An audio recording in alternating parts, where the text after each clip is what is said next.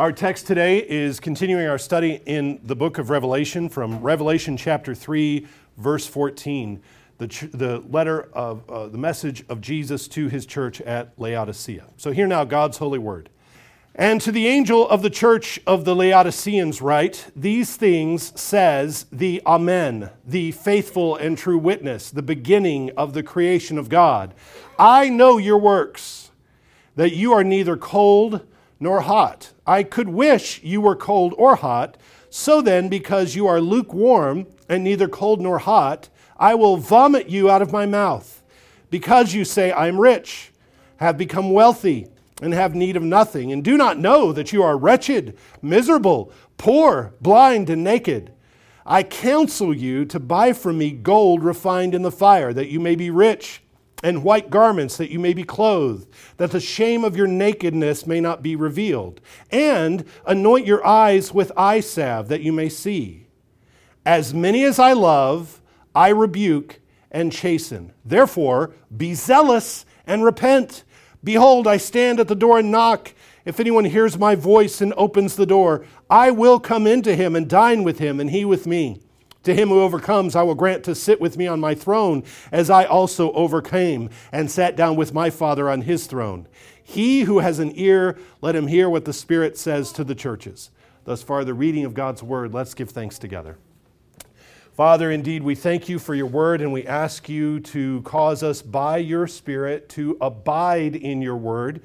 And we ask that your Spirit would fill us so that we would understand it, that we would receive it, that we would do the proper self diagnosis to understand our spiritual condition, our needs, our lack, our poverty apart from your riches. So, Father, strengthen us with your word today. Help me to articulate it clearly. Deliver us from all error. Deliver us from all distraction. We humbly pray this in Jesus' name. Amen. Amen.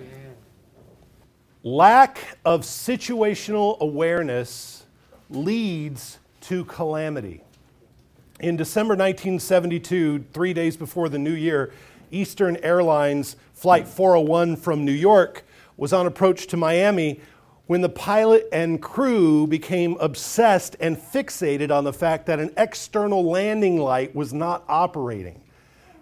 It was not functioning, it was burned out and they failed to register, having been consumed with this small thing, they failed to register that the plane was quickly losing altitude, which resulted in a horrific crash, leaving only a few survivors. In April 1986, the reactor crew at the Chernobyl nuclear power plant in the Soviet Union. They were performing a test on the power supply, unaware of a fatal flaw in the reactor design, which resulted in one of the most frightening man made disasters in human history.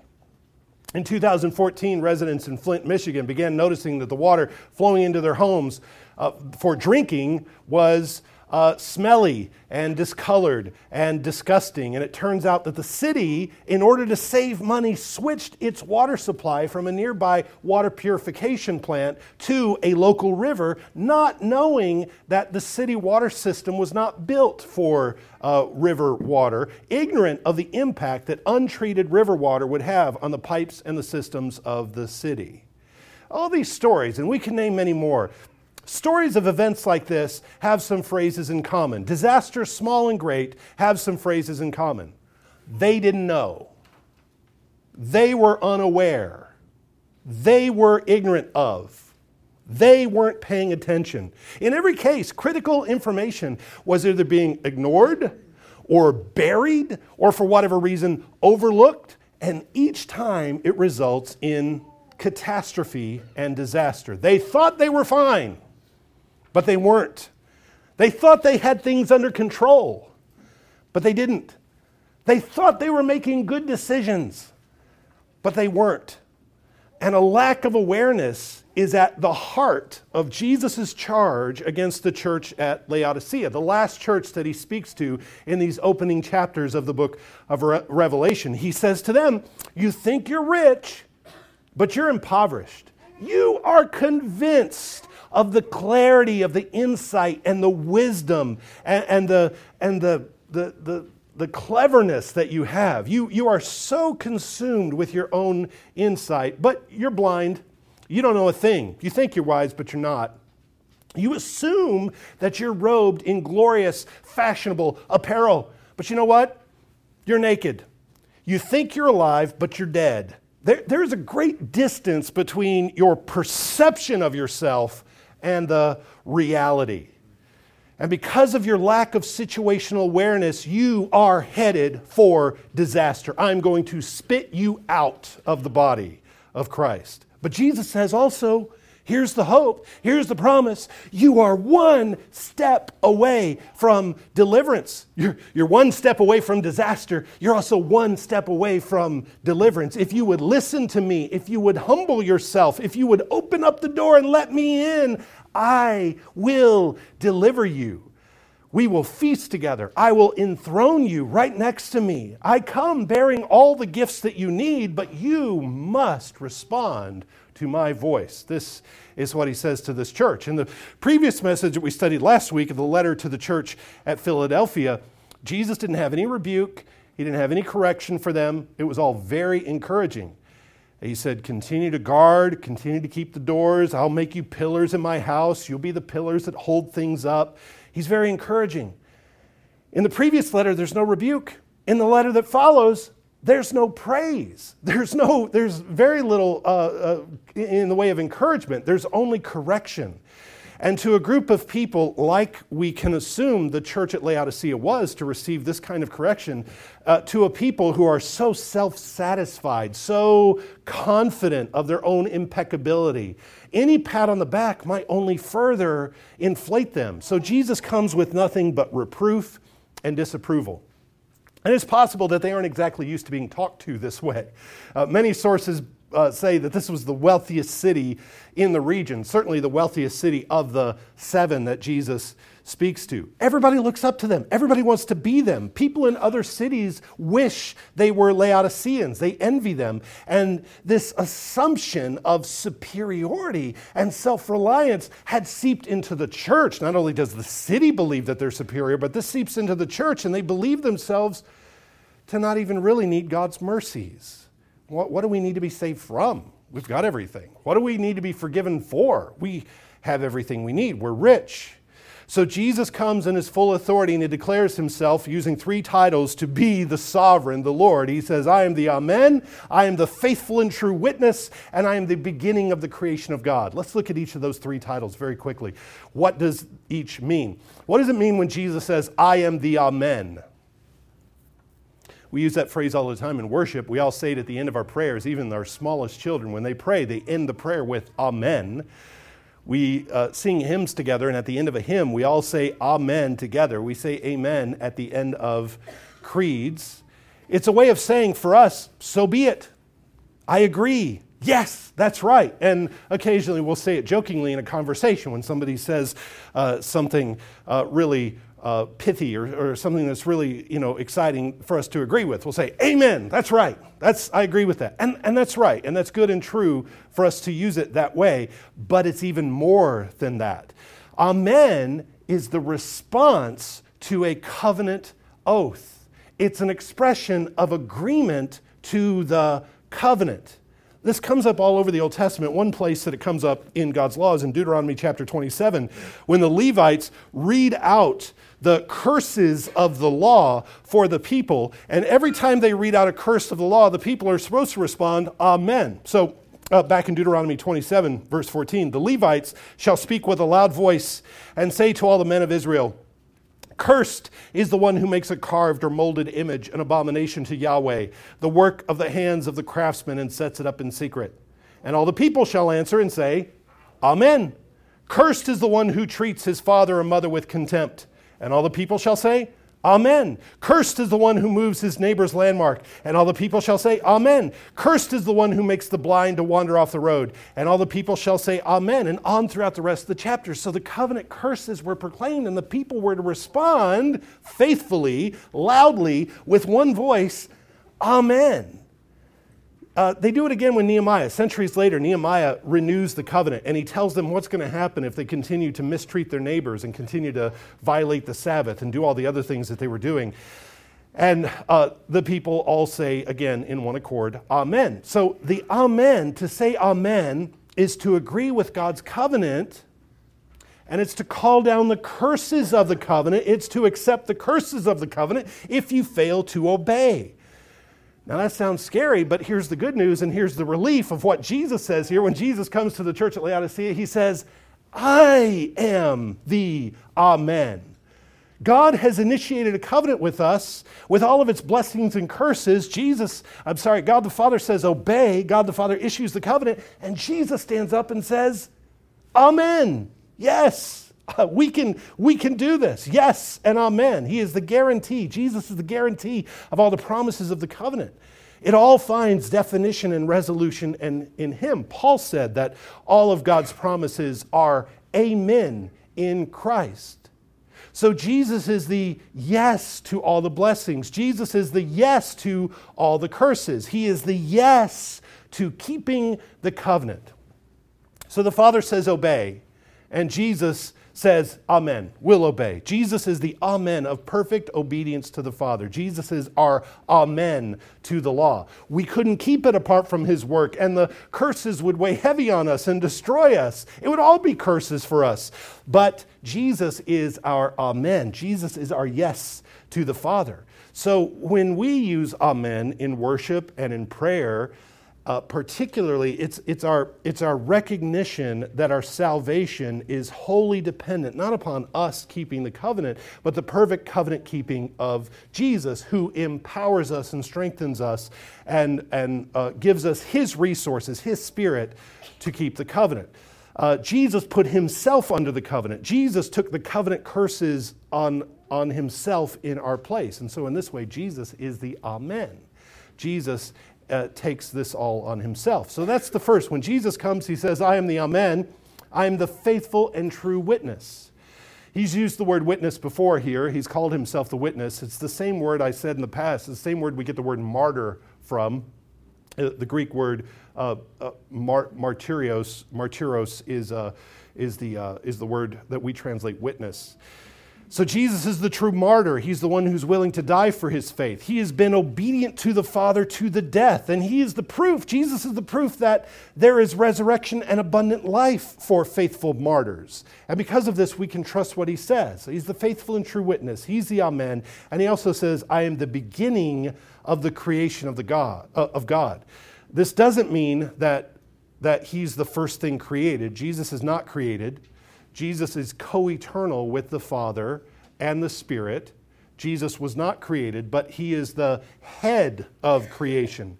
The word here is arche. He is the, he is the source, he is the fountain of creation. He is preeminent over all creation. And this is the one who comes to speak to the church in Laodicea. He is the Amen, he is the faithful and true witness, he is the beginning of creation. What does that mean? You better listen to what he says. That's what it means. That he is over and above everything. He is the answer uh, to the covenant that we need to stand between us and the wrath of God. So in verse 15, he continues. He says, I know your works, that you are neither hot nor cold. I wish you were cold or hot. So then, because you are lukewarm and neither cold nor hot, I will vomit you out of my mouth. Almost every commentator points out at this, at this point that Laodicea, the city of Laodicea, was situated between two other nearby important cities, Colossae and Hierapolis. The city of Colossae was a mountain city and it benefited from the cold mountain streams of water to supply it. The city of Hierapolis was renowned around the world for its hot mineral springs, which were believed to have healing properties. Anywhere there's a hot spring, people think, oh, this, we need a spa there. That's, that's going to be really refreshing and healing there. But so, so you have Colossae with its cool mountain streams, you have Hierapolis with its hot, uh, its hot springs. But by the time the water flows down the valley and gets to Laodicea, it's nauseatingly lukewarm. And I've, I've stood, when I was about 10 years old, uh, my dad was stationed in Turkey, and we made a point of visiting all of these cities mentioned in the New Testament that we could get to. And I've stood in the pools of water around what's left of Laodicea, and to this day, well, 30 years ago, 35 years ago, it was uh, still this bizarre whitish color, very milky colored water full of minerals, and it was strangely tepid. It was neither cold nor hot. You look at it and you think maybe it'd be refreshing to dip my toes in there, but it's not. It's very weirdly lukewarm, and you wouldn't want to drink it. you barely want to wade in it. You just wade in it for the experience, but, but it's really strange. Now, I'm sure that this wasn't the only water supply for the city. Such a wealthy city surely had a source of sweet water for drinking. But they knew fully what Jesus was talking about. And this statement gets their attention using something that's very unique to their community. So, what does he say? Well, cold water and cold drinks are refreshing, especially when you're sweaty and thirsty, when you're working hard. There's nothing, there's nothing better than cold water, cold drinks. Hot drinks, like the spiced wine that they drink for medicinal purposes, like hot coffee, like, like chicken broth. Uh, the, these hot things are healing and warming. So we like cold drinks, we like hot drinks, but at Laodicea, they're neither cold enough to be refreshing or hot enough to be healing. They're, they're good for nothing. Um, it's sort of like tea. I really love super, super cold iced tea. It's got to be really cold. When I order sweet tea, I always say extra, extra, extra, extra, extra ice. I want it completely full of ice because when you pour that hot tea, that room temperature tea over the top of it, it melts the ice. And then, and then it's cold, and then it's cool. Don't give me three little cubes of ice in the, bi- in the bottom of a, of a glass of tea. That doesn't, that's nasty. That's terrible. When you, when you hear people at Chick fil A ordering, I want a sweet tea, no ice, I want to say, are you insane? That's, what are you crazy? Are you crazy? That's not how you do it. What do you, you, think they're stealing tea from you by giving you extra ice? No, the tea melts the ice and it waters down the tea. It's, I've got it all worked out. it's all, it's all really, tea is really good cold. It's got to be, it's got to be real cold. And it's good when it's really hot. I, it's really, really hot. But if you've ever had tea that's room temperature, especially if you think it's cold or you think it's hot and you take a sip, uh, it's nauseating. It's sickening. And that's Laodicea. They're not one or the other. They're not cold, they're not hot. Their work and their ministry and the way they preach the word and the way they live out their faith isn't satisfying like a cold drink. It has zero potential to be therapeutic for anybody like a hot drink. It's just room temperature. And Jesus says, I'm going to spit you out, I'm going to vomit you out. God has already threatened to do this one time before with Israel. This is, this is, old, this is old language. God used this language back in Leviticus, uh, Leviticus 18, uh, where uh, God was telling them what's going to happen if they go into the land of promise and they just start to absorb all the toxicity of the Canaanites. Listen, listen to what God says back then. Leviticus 18 24. This is before they go into the land. He says, Do not defile yourself with any of these things, for by all these the nations are defiled, which I'm casting out before you. For the land is defiled, therefore I visit the punishment of its iniquity upon it, and the land vomits out its inhabitants. You shall therefore keep my statutes and my judgments, and shall not commit any of these abominations, either any of your own nation or any stranger who dwells among you. For all these abominations the men of the land have done who are before you, and thus the land is defiled, lest the land vomit you out also when you defile it, as it vomited out the nations that were before you. For whoever commits any of these abominations, the persons who commit them shall be cut off from among their people. Well, what's the threat back there? The threat is that uh, the, the compromise with the local Canaanite culture, absorption of their cultic practices, would cause the land to spew them out. Their abominations and idolatry. These things are, these things are poison. So they're not going to be incorporated into the environment of the land of promise, the land that God has given, this, this blessing in the land. They are sick, they are diseased, they can't be incorporated. And so the land, God says three times, is going to vomit them up, is going to spit them out because they're nasty, because they're corrupt.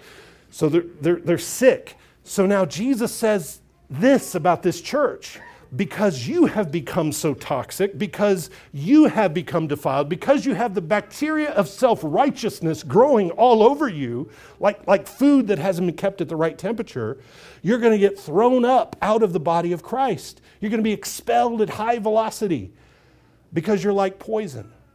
And once again, you can imagine this refined, highly cultured, wealthy, well to do church of people who think everything is just fine don't want to be talked to this way. But Jesus isn't finished. Verse 17 Because you, you say, I am rich, have become wealthy, and have need of nothing, and do not know that you are wretched, miserable, poor, blind, and naked, I counsel you to buy from me gold refined in the fire, that you may be rich, and white garments, that you may be clothed, that the shame of your nakedness may not be revealed, and anoint your eyes with eye salve, that you may see.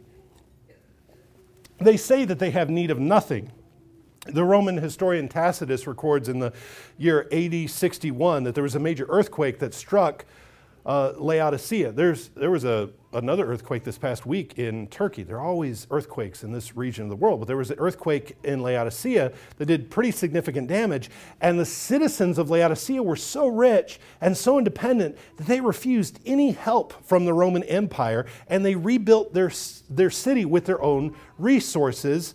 And it's as if they told Rome, I am rich, have become wealthy, and have need of nothing. Well, it's good of them to take care of themselves. That's, that's laudable. Nothing wrong with that. But this church has grown up in this environment of hubris and have come to believe that they are so rich that they don't even need what God has to provide for them.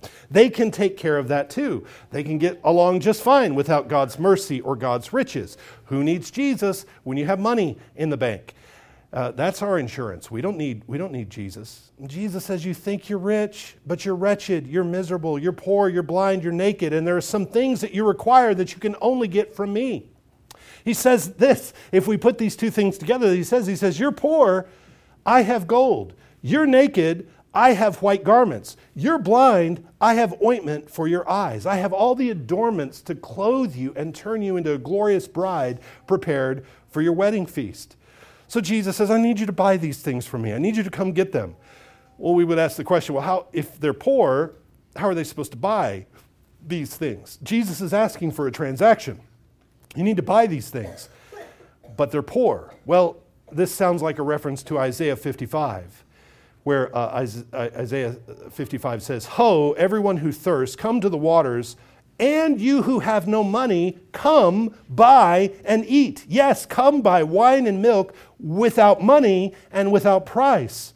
Why do you spend money for what is not bread and your wages for what does not satisfy? Listen carefully to me and eat what is good, and let your soul delight itself in abundance. So there's a spiritual transaction that's taking place that acknowledges that the things that are being bought are indeed precious, they are of great value, and yet to the one receiving them, they are at no cost, which means someone else is picking up the tab. So, so come get these things from Jesus, come obtain them, come buy them. Why do you spend what little you have on that that doesn't satisfy? These things have been paid for that you're getting, but they're free to you. And so Jesus wants this transaction to take place. Now, we're going to use transactional language later in Revelation when the transactions of the beast are talked about in, in economic language. You can either buy or sell without the, without the mark of the beast. The language here is symbolic. The language here is buying and selling in the spiritual dimension, and so is that. And we'll, we'll refer back to this when we get to there. But just keep that in the back of your head that that's a spiritual transaction, that's a spiritual marketplace a spiritual exchange that's taking place there. Well, here Jesus is coming to this church bearing gifts. Gifts that they don't think they need in all of their pride, but salvation for them, deliverance for them will only come in admitting that they are in great poverty and they cannot get the things that He brings by themselves. Verse, uh, verse 19, He says, As many as I love, I rebuke and chasten. Therefore, be zealous and repent. Despite His displeasure, with this church. He still professes his love for her. He loves her so much. He loves her so much that he's coming for her and he wants her to repent. He loves her so much that he's not going withhold. He's not going to withhold correction or discipline or rebuke. If he didn't love her, he wouldn't speak to her. He wouldn't offer his gifts. He wouldn't visit her this way. But because he loves her, he comes in correction. Proper faithful discipline is a mark of love. This theme runs through Proverbs, Proverbs 13 24. He who spares his rod hates his son, but he who loves him disciplines him promptly. We think it is loving to let children uh, continue in their foolishness and to not correct them because that will keep the peace in the house and that will save them some trouble and it will save us some trouble and we won't have any tears and we won't have any fussing. We'll just let them continue in their foolishness without correction. But God's word says that is hate. That is not love. The Bible says that is cruelty. That is not love. The man who never corrects his children doesn't love his children. He's not being kind to his children. He's not being a gentle father. He's being a cruel father. The Bible says he hates his children and he's asking for the, for the destruction of their souls if he doesn't discipline them promptly. That's the word in Proverbs 13 24. He who loves him disciplines him promptly. When you tell your child to come here and they run the opposite direction, that's, that's a loving teaching moment right there. That right there, God has gifted you an opportunity to save their soul from hell. God has given you that opportunity right there to stop them in their tracks, to stop their rebellion and their sedition, and correct it right there, to discipline them promptly. Because what will happen the day where you tell them to stop and there's a car coming on the other side? What will happen on the day that you're telling them to stop and there's some danger that they don't see on the other side? It's loving to say, no, when daddy says, come here, you come here. And I'm going to correct you and I'm going to make you cry now in a little way so that we're not all crying in a bigger way some other day. I'm going to correct you now because I love you so much. And I want you to listen to the voice of your father. And I don't want you to obey the voice that God has put in your life to correct you and to discipline you. If you do not do that, the scriptures say you hate your son. You hate your daughter. Proverbs 23 Do not withhold correction from a child, for if you beat him with a rod, he will not die. You shall beat him with a rod and deliver his soul from hell. The man who does not require obedience from his children, who does not require respect and gratitude from his children, is buying his children a ticket to hell. That's what you're doing. God has put parents in a position of authority over their children. He's delegated, God has delegated His authority to parents so that the voice of the faithful, godly parent, we uh, don't have time today to get into exceptions about angry, faithless, godless parents. You know, we would make exceptions for a parent who requires a child to sin or who abuses their authority. But I'm talking about a faithful, godly parent. The voice of a faithful, godly parent is the voice of God in that child's life. Disobedience to parents is disobedience to God. Read the fifth commandment. Isn't that what the fifth commandment teaches? So it's not kind or loving or compassionate to tolerate a child's disobedience and rebellion. Because what you're doing is teaching them that it's okay to do your own thing and go your own way, and it's okay to flaunt the authority that God has placed in your life. You say to them, you know what, I'll tell you things and I'll ask you to do things and I'll command things, but I, I don't really expect you to do anything I say. I don't expect you to respect me. And if you defy me, there are no consequences. Also, if you defy God, there are no consequences either. That is the lesson. And that's not love, that's cruelty. That's how you make a monster. That's how you raise somebody that nobody wants to be around. That's how you raise somebody who is intolerable to be in the presence of. That's how you raise somebody who's going to go on to neglect and abuse their own spouse and their own children one day. That's how you raise somebody who's going to be a shame on your whole family. Correction is tough work. To stop what you're doing, to drop everything, and to go deal with this little rebel, this little seditious revolutionary in your home. You know, that's what they are. That's, the, the Bible says if you do that hard work, there's rest and peace on the other side of it. Proverbs 29 says, The rod and rebuke give wisdom, but a child left to himself brings shame to his mother. Correct your son, and he will give you rest.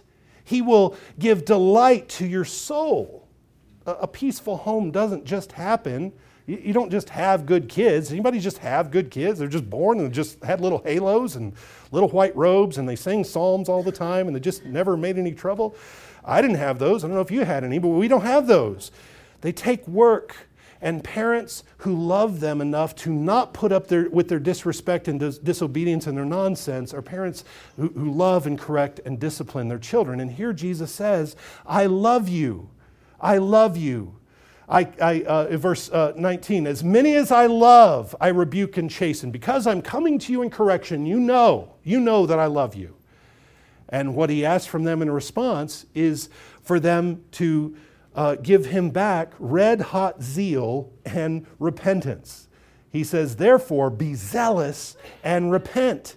This church, even though they're sitting under the threat of judgment, even though they're being corrected right now, even though they're one minute away from being expelled and spat out, they're also one minute away from riches and rest and glory and restoration and communion and enthronement. You see, it doesn't take Jesus years and years to forgive and forget. When you come to Jesus to say, Father, through the name of Jesus and in the power of the Holy Spirit, I recognize how really, really dumb and foolish and terrible and stupid I've been. I've been so sinful. He doesn't say, Well, uh, I hear you, but let me think about it. Boy, I mean, because you've really messed up. I mean, you've really, really, really messed up. And I just need to take some time. I need to take some time to think about this. There's no cooling off period for God. There's no time for Him to think about it and maybe time for buyer's remorse to set in on God's part. No, Jesus is zealous for His people. He's zealous for His bride. He wants communion with her right now. He wants to fix everything up right now and right here. They are one minute away from restoration. That's all I've got to do is repent and to zealously pursue Him. So, verse 21. Behold, I stand at the door and knock. If anyone hears my voice and opens the door, I will come into him and dine with him, and he with me. To him who overcomes, I will grant to sit with me on my throne, as I also overcame and sat down with my Father on his throne. Remember from last week, this isn't, this isn't that picture of a weak, passive Christ lightly tapping at the door, subject to the will of man, just hoping we'll befriend him. Who is he? He's already told us who He is. This is the Amen. This is the faithful and true witness. This is the Creator, the Lord and Sovereign of all, coming flamed with light with a flaming sword. He's not making a weak request. He's the King of kings who makes war on His enemies and vanquishes all His foes. And so he's not talking to the world in general here. He's not lightly tapping, lightly, weakly asking, tapping on the door of every heathen's heart uh, who opposes the truth. He's not weakly asking for the friendship. He's coming to his church here. He's coming to his church in all of his glory. Like that scene in the Song of Solomon where the groom comes to enjoy communion with his bride he comes and beats on her door and says, Let me in. I want to renew covenant with you. I want to refresh and restore our relationship. I desire communion with you. But I want you to welcome me. I want you to want me. I need you to need me. I love you. I want you to reign with me. In verse 22, he says, He who has an ear, let him hear what the Spirit says to the churches. All of the letters have ended this way that he who has an ear, let him hear what the Spirit says to the churches. So while each message is directed to a specific congregation in a specific time in history, they're recorded so that all churches of all time can hear what the Spirit says to the churches. The Spirit is speaking to every church in every generation through these letters. And this danger toward this lukewarmness, this inclination toward room temperature religion is present in every age. So, so what is that? In summary, now, and trying to look back on this and what Jesus is saying, what does it mean to be lukewarm? We're inclined to think that when Jesus talks about being, people being hot or cold, or churches being hot or cold, that he's referring to their emotional temperature. So that to be hot is to be fully on fire for the Lord, and to be lukewarm just to means to be kind of not committed all the way. That, that to be hot means to be super loud and energetic and really extroverted, and to be cold means to be emotionally shut down and reserved and stiff and stuffy, and to be lukewarm is to be somewhere in between. But, but Jesus implies that being cold is okay, because in verse 15 he says, I could wish you were cold or hot. I, I wish you were one or the other. So it seems like cold is okay, but lukewarm is not. So so while he does go on to talk about zeal when he says, you know, be zealous and repent, uh, I'm not convinced that he's talking about emotional temperature the way that you know we hear it talked about when, when you hear somebody saying, well, I'm on fire for the Lord. It seems rather what he's talking about with this, this, this, um, this accusation of being lukewarm, he's referring to their usefulness because they're neither hot nor cold, they're neither good for healing or good for refreshment. They're ineffective. They're useless. And he supplies context for this by, by adding to this the lack of awareness of their condition. So he says in verse 16, Because you're lukewarm, neither cold nor hot, I will vomit you out of my mouth. And he defines what that means. Because you say, I'm rich, become wealthy, and have need of nothing, and do not know that you're wretched, miserable, poor, blind, and naked. So, so because they don't know their real spiritual condition, they don't know the trouble they're in they think they're fine and they're not, that's what it means to be lukewarm. To be lukewarm in this context and the way Jesus uses it is to be spiritually bankrupt and not know it. See, he's not calling them to be, oh, slightly more committed, just, just, a, just a little bit more serious. He, he's, he's not saying, oh, you're just complacent. He's saying you're faithless. He's saying you're unbelievers. He's not calling them lazy, he's calling them condemned. See, you can be completely busy, totally consumed with activity, absolutely gregarious and outgoing, full of energy and emotion, convinced that your own priorities and values are critical to the kingdom, and at the same time be absolutely worthless because you're proud and you're self righteous and you're self deceived.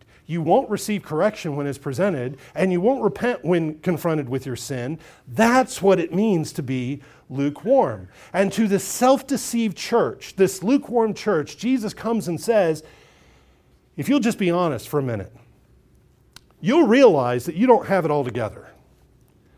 Despite all your efforts to keep up appearances, you know what a mess you are. You, you are a big mess. And I see, I can see that you are broke and you are blind and you are naked. I see that. Don't you see it? Yeah, you see it? Well, why don't you just confess it? Why don't you confess it? Why don't you just humble yourself and stop the charade of trying to convince everybody else of how you've got it all together? And why don't you just admit your poverty? And I will supply your weakness, I will supply your lack. Now, Jesus has come knocking on our door today, the door of our church, and he's brought bread and wine. He says, I want to sup with you, I want to eat with you, I want to commune with you, I want to sit down and dine with you. But before we get there, We've got a hymn, and we got about three prayers before we get there. So we got plenty of time for each one of us to self diagnose and ask, does any of that apply to me? We got plenty of time to think about this. It only takes a minute. It only takes a minute to pray. Father, I am tired of pretending that I'm fine when I'm not. I'm tired of pretending that I'm right all the time when I know I'm not, or I'm so wrong. I'm not right. You're right. I need your righteousness. I can't say amen to what you tell me to do, but Jesus can. He's my amen. I need your riches. I need your resources. I need your spirit because without it, I'm headed for disaster. Open my eyes. I need Jesus to be my amen. He that has an ear, let him hear what the Spirit says to the churches. Let's pray. Father in heaven, we ask you for your Spirit to indeed open our eyes and to help us to see our condition, especially uh, those areas of our life that we're not growing in, those areas that we need continued work and sanctification in. So, Father, we pray that you would minister to us by your word, by your Spirit, through the sacraments now. Father, uh, attune us and, and cl- clarify for us th- those things that, that need to change and be fixed, and the things that we need to confess to you. Places where we're impoverished, where we need your riches, so that we may not be like this church that stands a minute away from judgment. Do not spit us out of your body, but retain us and incorporate us and keep us so that we may abide in you all of our days. We pray this in Jesus' name. Amen.